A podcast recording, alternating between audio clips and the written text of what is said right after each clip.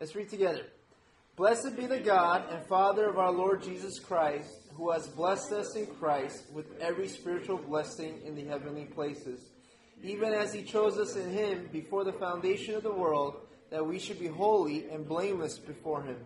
In love, he predestined us for adoption through Jesus Christ, according to the purpose of his will, to the praise of his glorious grace with which he has blessed us in the beloved. In him we have redemption through his blood forgiveness of our trespasses according to the riches of his grace, which he lavished upon us in all wisdom and insight. You may be seated. Let me ask the Lord one more time to ask uh, for his blessing. Father, teach us today as we come before you to learn from your word. Christ, would you impart within our hearts this truth? Spirit, would you again, work um, your power to make these words true in our hearts and in our lives. We humbly ask for your guidance, even to understand, and more importantly, um, more power to live it out. In Christ's name we all pray. Amen.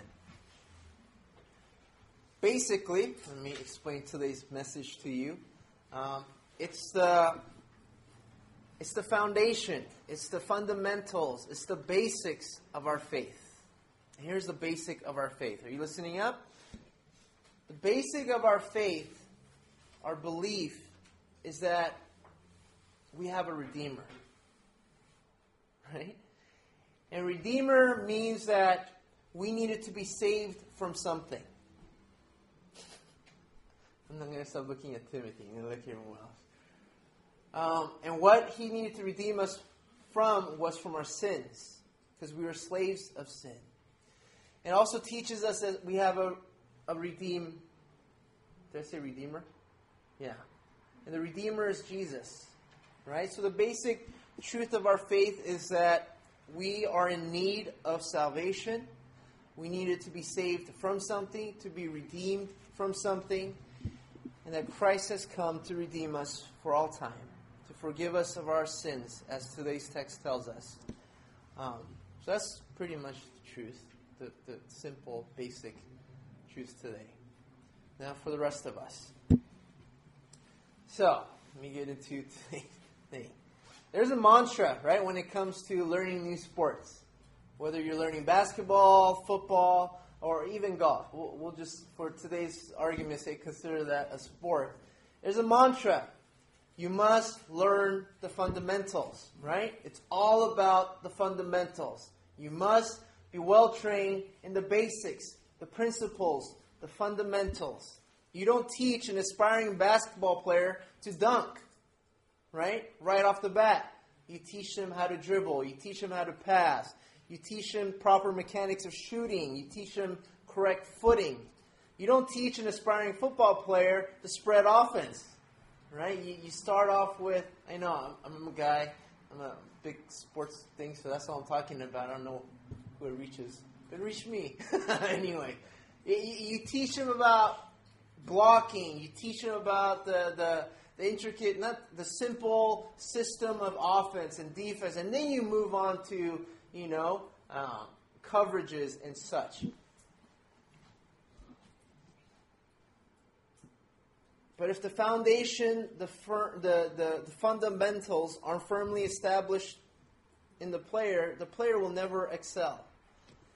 The classic example, you know, you guys know what's coming, is Tim Tebow, no? Yes, I'm guilty of being part of the cultural bandwagon. But I think it's such a, a, a poignant illustration of uh, the importance of fundamentals. If you know anything about anything, then you would know that the biggest criticism of Tim Tebow is his passing mechanics, right? He's an NFL quarterback that doesn't know how to pass. Essentially, that's what they say. Um, so here's an NFL quarterback who doesn't have the proper fundamental mechanics of throwing a football. Uh, you would think that somewhere along the line in his, you know, from Pop Warner days to high school to uh, college and on, someone would say, hey, you're not throwing it right. you know, so that someone would teach him that. Um, and he's a great illustration because, as talented and as far along as he has come in the sport, I mean, he's reached the pinnacle, right? He's a starting NFL quarterback. Even he needs to be reminded and trained and tutored in the fundamentals, in the basics of throwing a football, of proper footing, uh, mechanics, and such. We also see that unless he gets the fundamentals down, he will never be as successful as he can be as an NFL quarterback. The point is that no one graduates from learning the fundamentals. And that firmly establishing the fun- fundamentals is crucial to future success and advancement. Now, I fear that there are many Tebows amongst us when it comes to our faith. Many of us has been, many of us have been thrust into the game and forced to learn as we go. When we what, what we really needed was to be carefully taught the fundamentals of our faith before we even began playing. So after years and years of being Christian, you have a, a glaring deficiency. Sure, you can rebound and drive. Sure, you can dunk and, and play defense. But you travel a hell of a lot. you uh, double dribble a lot. Um, you foul a lot. You ever play with those people? And they're like, I've been playing basketball all my life. They're like, but you foul, man. You don't know how to play defense correct. Anyways. And you shoot like Shawn Marion. I had to throw that in there. and then there's those of us who have been taught the fundamentals but have play the game so long that we've gotten lazy and it's been a long time since we worked on them. So our dribbling is good, but it's not improving. Our passing is good, but never improving. Our shots good, but never improving. And then there's a third class. There are those of us who feel we are too good to go back to the fundamentals. Right? Oh, we're going to talk about that again? I've heard that so many times. I know that already. I'm already a good shooter. I'm already a good passer. I'm already a good dribbler. But in my estimation, all of us, myself included, need to go back to the basics, especially when it comes to our faith. And can I be honest? Basics, the word basics, is a misnomer. Because our word suggests that it is inferior, that it is easy, that it's shallow, that it's elementary, right? That's the kind of word association we have with the word basics. But that cannot be the furthest from the truth. The basics, quote unquote, of our faith, which is the gospel, it's superior. The gospel is the most difficult thing for us to grasp rightly. The gospel is infinitely rich and complex. And though it can be mistaken to be elementary because even a two year old can understand it, it is in no means elementary. It is the expression of God's eternal will. Now, think about that.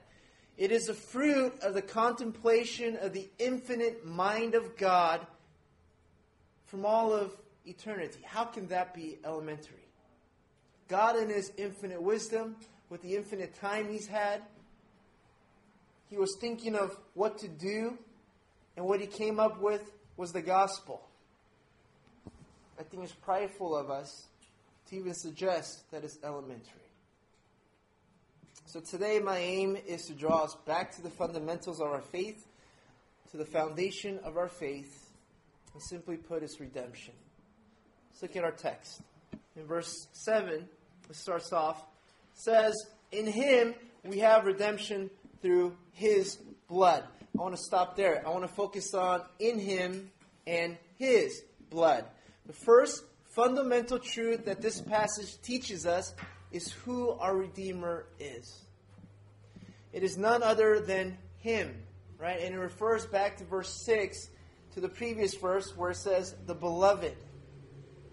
You guys see that connection? In Him, referring back to the beloved. The beloved is our Redeemer. That is the first fundamental truth that we need to understand is who our Redeemer is. The word beloved indicates the one who is in the state of being loved by God.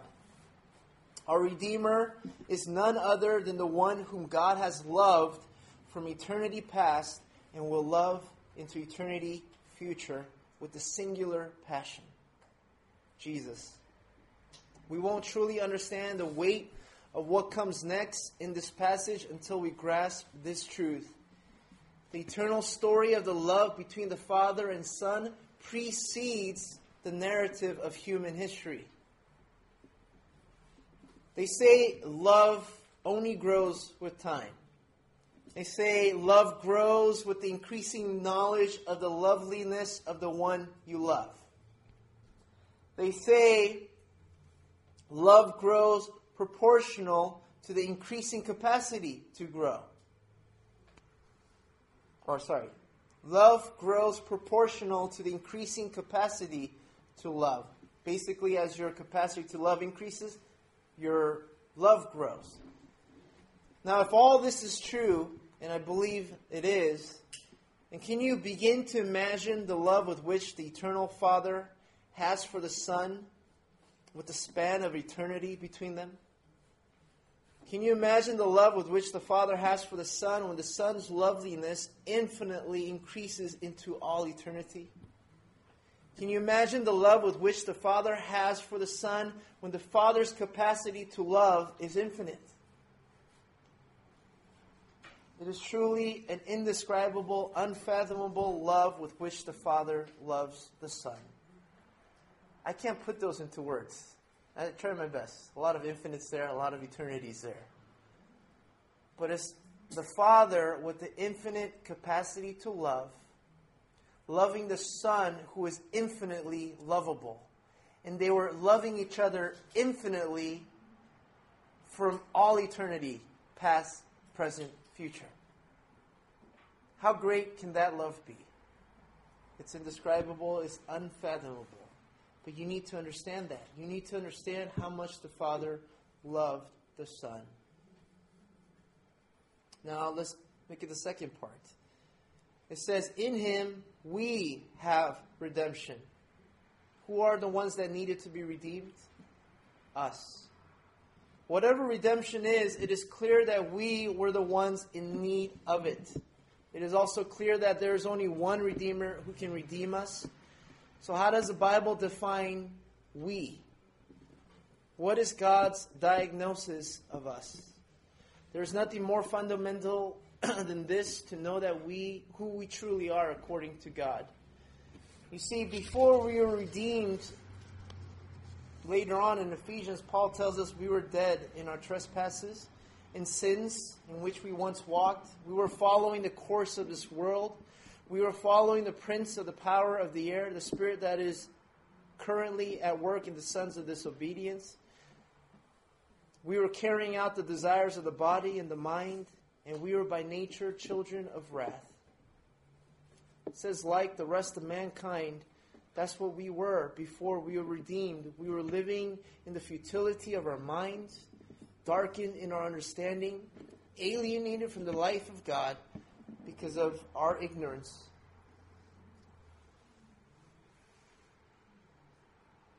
This, my dear friends, is how God's Word reflects us back to us. Part and parcel to the gospel is that we were in desperate need of being redeemed, of being saved, of being given a new life because we were dead.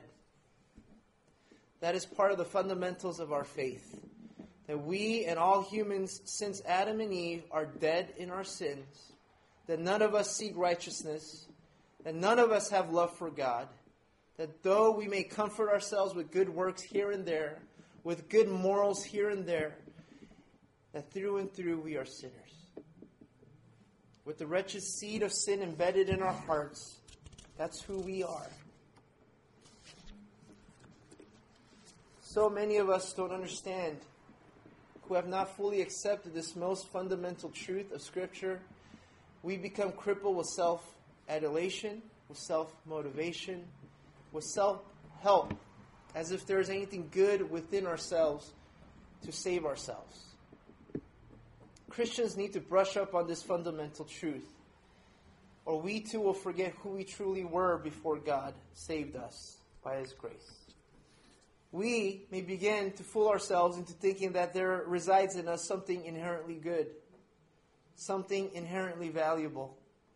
And we may fool ourselves into thinking that we actually deserve God's favor, that we are actually deserving of God's blessing. We begin to say things like this, but that's not fair, God. We begin to say things like, I didn't deserve that thing to happen to me or I deserve better, God. It may not be those words exactly, but it's the same sentiment that creeps up within us.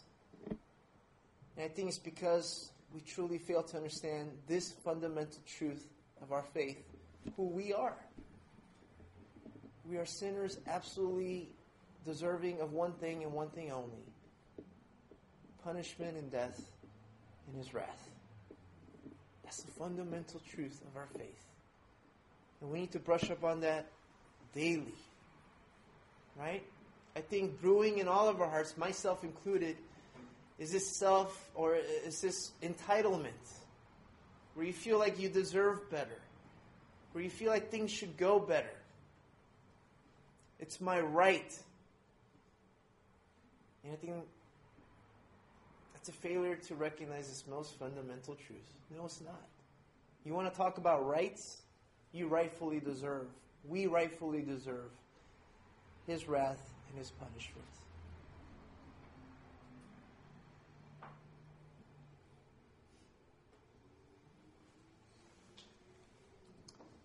Let's go on to the next part redemption through his blood. Now let's kind of study the word redemption. I think it gives us a lot of insight into what the gospel is. It's very pregnant with ideas that help us understand what truly happened when Christ died for us. So let's study the word redemption. Redemption means to release from captivity. This word was used to refer to paying a ransom in order to re- release a person from bondage, especially that of slavery. So in the Roman times, in the, the context of Paul's writing this, there were probably over 6 million slaves. And the, the buying and selling of them was a major business. And let's say you had a loved one or someone you cared for that was a slave. The only way you could free that person was to purchase that person and to set them free. It cost something to free someone from captivity of slavery. Now, this is exactly the way the word was used that Paul uses right here redemption in the context of the Romanish, that's how it was used. You want to redeem a slave, you got to buy him, you got to purchase him. Now, this is precisely the idea carried in the New Testament use of the term to represent Christ's atoning sacrifice on the cross. He paid the redemption price to buy for himself fallen mankind to set them free from their sin. You see, Every human being since the fall has been born into sin. We are enslaved to sin. We are slaves of sin, under total bondage to a nature that is corrupt, evil, and separated from our Creator. No person is spiritually free. No human being is free of sin or free of its consequences and the ultimate consequence, the penal, or consequence or penalty is death, as Romans 6.23 reminds us. And this is what Jesus says. Jesus said, Truly, truly, I say to you, everyone who commits sin is a slave of sin. And Paul points out that every person has, who has committed sin, um, or every single person has committed sin, he says, There is none righteous, not even one. In the same letter, he says, we are all sold into the bondage of sin. And in fact, the whole of creation is enslaved to the corruption of sin. So, implicit in the word redemption is this idea that we are slaves of something, that we needed to be redeemed. And what we were slaves to was sin. We were slaves to its consequences, its penalty, its power. So, again, sin is man's captor and slave owner and it demands a price for his release, and the only price is death. Death is the price that had to be paid for a man's redemption from sin. Biblical redemption, therefore, refers to the act of God by which he himself paid as a ransom the price of sin, which was his own life.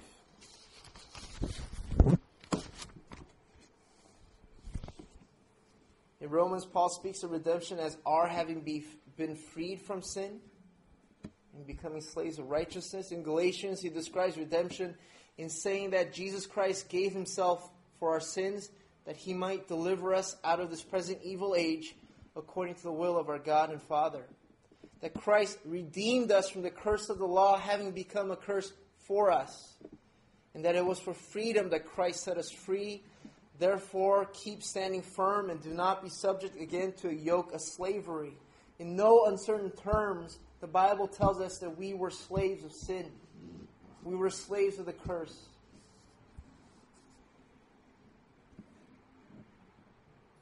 Simply put, the price of redemption was the blood of Christ. It cost the blood of the Son of God to buy men back from the slave market of sin. Now, you guys know shedding blood is a figure of speech for death,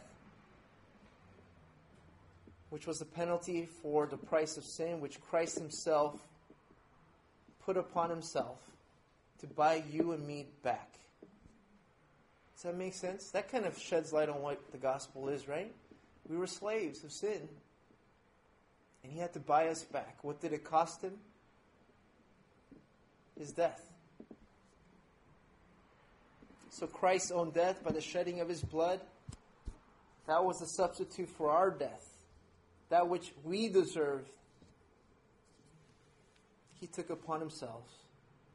The beloved Savior, though he did not deserve it, took upon himself the cross. He made payment for what otherwise would have condemned us to death and hell. That's another fundamental truth. Redemption has a lot to tell us about who we are. We were slaves. It tells us a lot about the act of what Christ did. He had to buy us back. And the cost was his own death and his own crucifixion. Now let's look at the next part. So again, we read, In him we have, rede- we have redemption through his blood, the forgiveness of our trespasses the primary result of redemption for the believer is forgiveness. One of the central salvation truths of both the Old and New Testament is forgiveness. It is also the dearest truth to those of us who have experienced it. At the Last Supper, Jesus explained to the disciples that the cup he then shared with them was the blood of the covenant, which is poured out for many for the forgiveness of sins. Redemption brings forgiveness. Now, a lot of behaviorists and those from other schools of psychology maintain that we cannot be blamed for our sin, that it is the fault. that it is the fault of our genes. It's in your genes. You can't help it. But do what you do. They place blame on our environment, our parents, or anything else external. But what the Bible makes clear is this a person's sin is his own fault.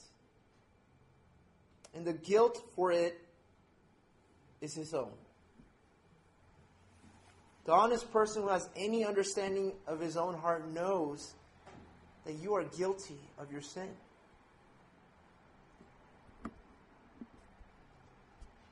Now, it may be easy to blame others, blame your circumstances, blame your genes, blame your parents. But please own up to this truth. You are responsible for your sin, and you are guilty of it. The gospel does not teach, as some falsely maintain, that men have no sin or guilt, but rather that Christ will take away both the sin and the guilt of those who trust in him.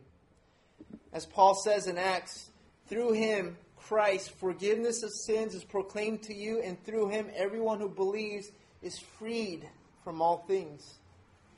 Now, it's one of the greatest holidays of Israel Yom Kippur, right? Passover. It's, it's the day of, sorry, it's not Passover, it's the day of atonement, Yom Kippur. It's the day where in scriptures the high priest will gather all the people of Israel Right? So all the people of Israel would come. The high priest would choose for himself two unblemished goats. One they will kill on the spot, right? As a sacrifice, a symbol of blood to the Lord to cleanse them of their sin. And on the other goat, it's the most interesting thing that they do to this goat. The other goat they bring upon himself, and the high priest goes before all the people. The high priest lays his hand on the head of the goat. Right? and he prays and he says, Upon this goat may be all the sins of the people throughout this past year. Right? So this goat, unblemished goat, has now become represented or representative of all the sins of the people throughout that year. And then they take the goat into the furthest wilderness where it will never find its way back to kind of symbolize that's how God forgives our sins. Lets it go, never to come back. That's where we get the word scapegoat, right? Where you place all the blame on an innocent goat and then you throw them out.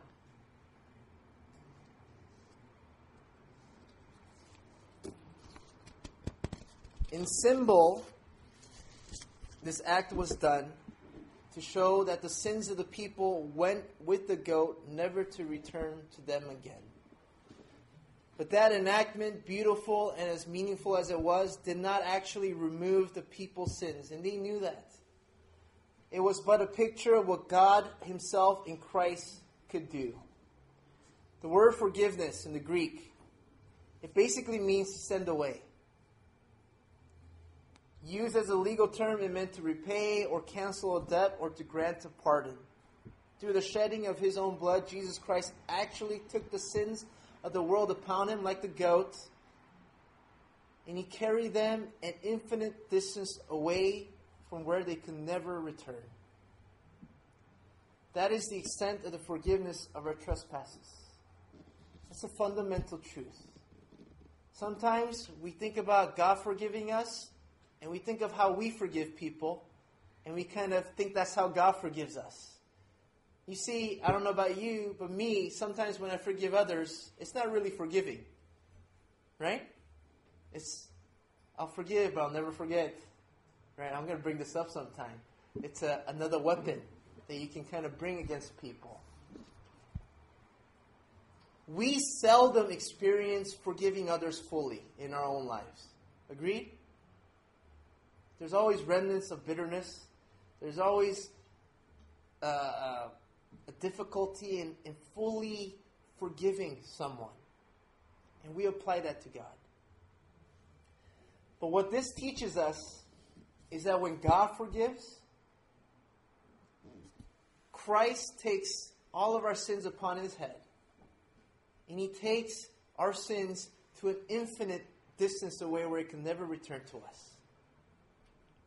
That's how God forgives.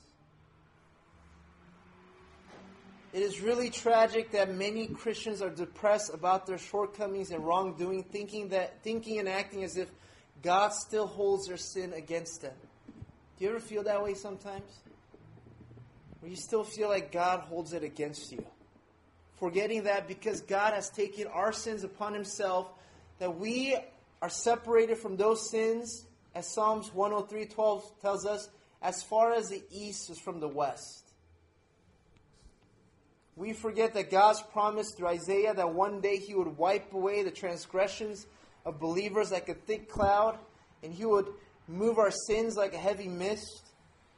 And He calls us to return to Him. For I have redeemed you, He says. In the Jewish mind, um, east from the west, that's, that means infinitely. The distance is infinite.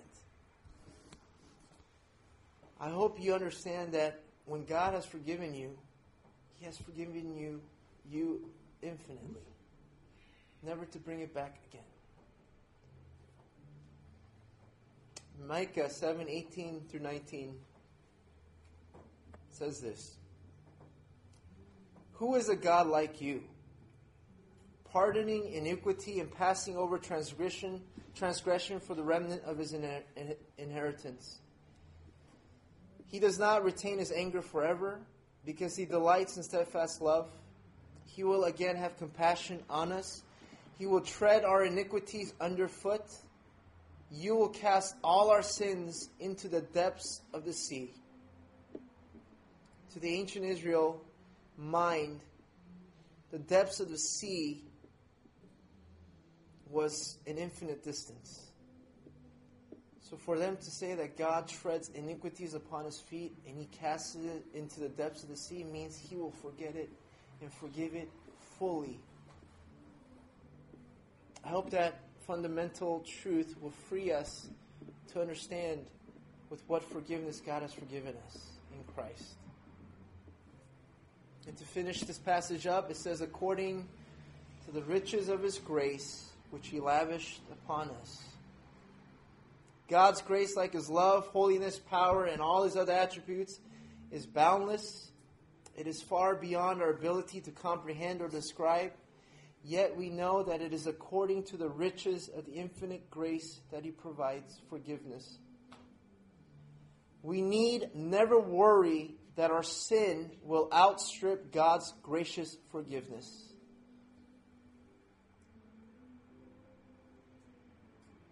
Paul says, wherein sin increased, grace abounded all the more. Our Heavenly Father does not simply give us just enough forgiveness that will barely cover our sins if we are careful not to overdo it, as if there's a limit to His forgiveness. We cannot sin beyond God's grace. Because as wicked and extensive as our sins might be or become, they will never approach the greatness of His grace. His forgiveness is infinite, and He lavishes it without measure upon those who trust in His Son. We therefore cannot, can only we therefore not only can enjoy future glory with God, but present fellowship with Him as well. There is no sin you can commit that is greater than His grace take that truth to the bank. Think about it, meditate on it. There is no sin that is greater than His grace.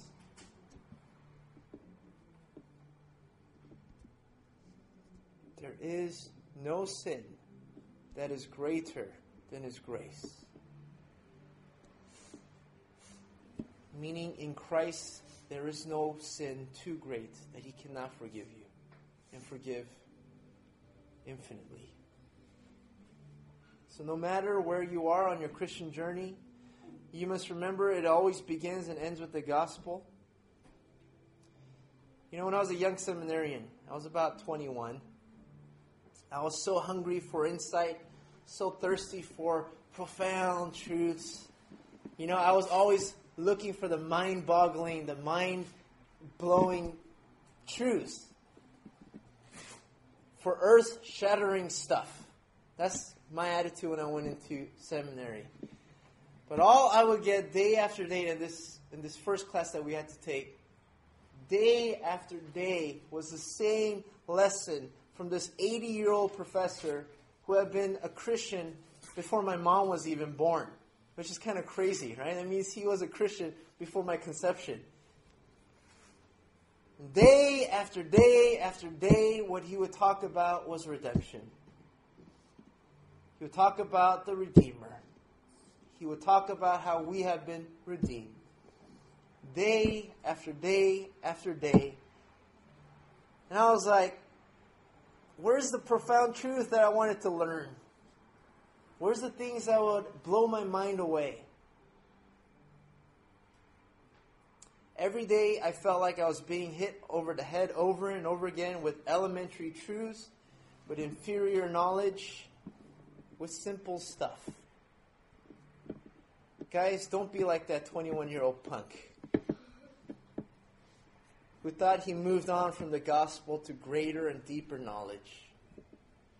Be like that 80 year old man who was swimming deeply in the experiential knowledge of the gospel that should and must grow even deeper as you walk longer with the Lord. Redemption meant more to him the more he grew in his experiential knowledge of a holy God. Redemption meant more to him the more aware he became of who he truly was without God.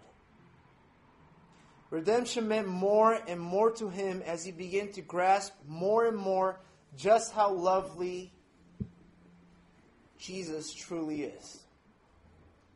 How could God redeem us who are so undeserving with the death of Jesus who is so good, so glorious, so lovely, so pure, so undeserving to die? Have you guys seen that picture? It's usually on gospel tracks. There's a picture of God and us, and there's like a like a chasm. And then the only thing that kind of bridges the chasm is a cross. Now, I think it's a really good picture. But here's another twist to the picture, which I think this 80 year old man who's been walking the faith was experiencing. You see those pictures, and the chasm doesn't seem very big, right? On one side is who we are, and the other side is who God is. You see, as your understanding of God's holiness grows, guess what else grows? Your understanding of that chasm as your understanding of who you are, as you become more and more in tune with how sinful you are, through and through to your core, guess what else grows? The chasm. So, as you learn who you are more, as Scripture teaches you, as you learn more who God is experientially, His holiness, His, His righteousness, the chasm becomes bigger and bigger and bigger. And you finally understand what it costs for Christ to die to bridge that chasm. So the fundamental today is this know who God is, know who you are, and know Him who, who died that we may now have a relationship with God. It's the simplest of truths, right? It's redemption, it's about the Redeemer.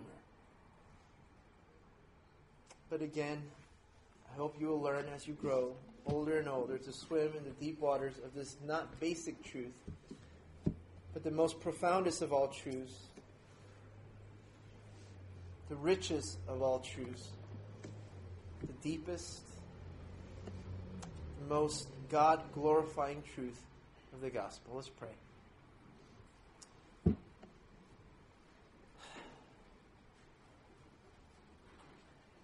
Father, we have worldly examples in other fields where the failure to excel or the failure to have a firm foundation upon fundamentals it leads to unsuccessful careers it leads to lord father just an unfruitful um, life And Lord God, it is so much more true when it comes to our faith. If we miss the fundamentals of the gospel, if we are not firmly built upon the firm foundation of the truth of the gospel, Father, we will crumble. We will lose sight of who we are in Christ. So I pray, Lord God, that you may build us from bottom up May the bottom be the solid bedrock of the gospel, the true gospel of who God is, who we are, and what Christ has done for us. I pray for your blessings upon your people and to enrich us and to make us swim, swim ever more deeply into the truth of the gospel.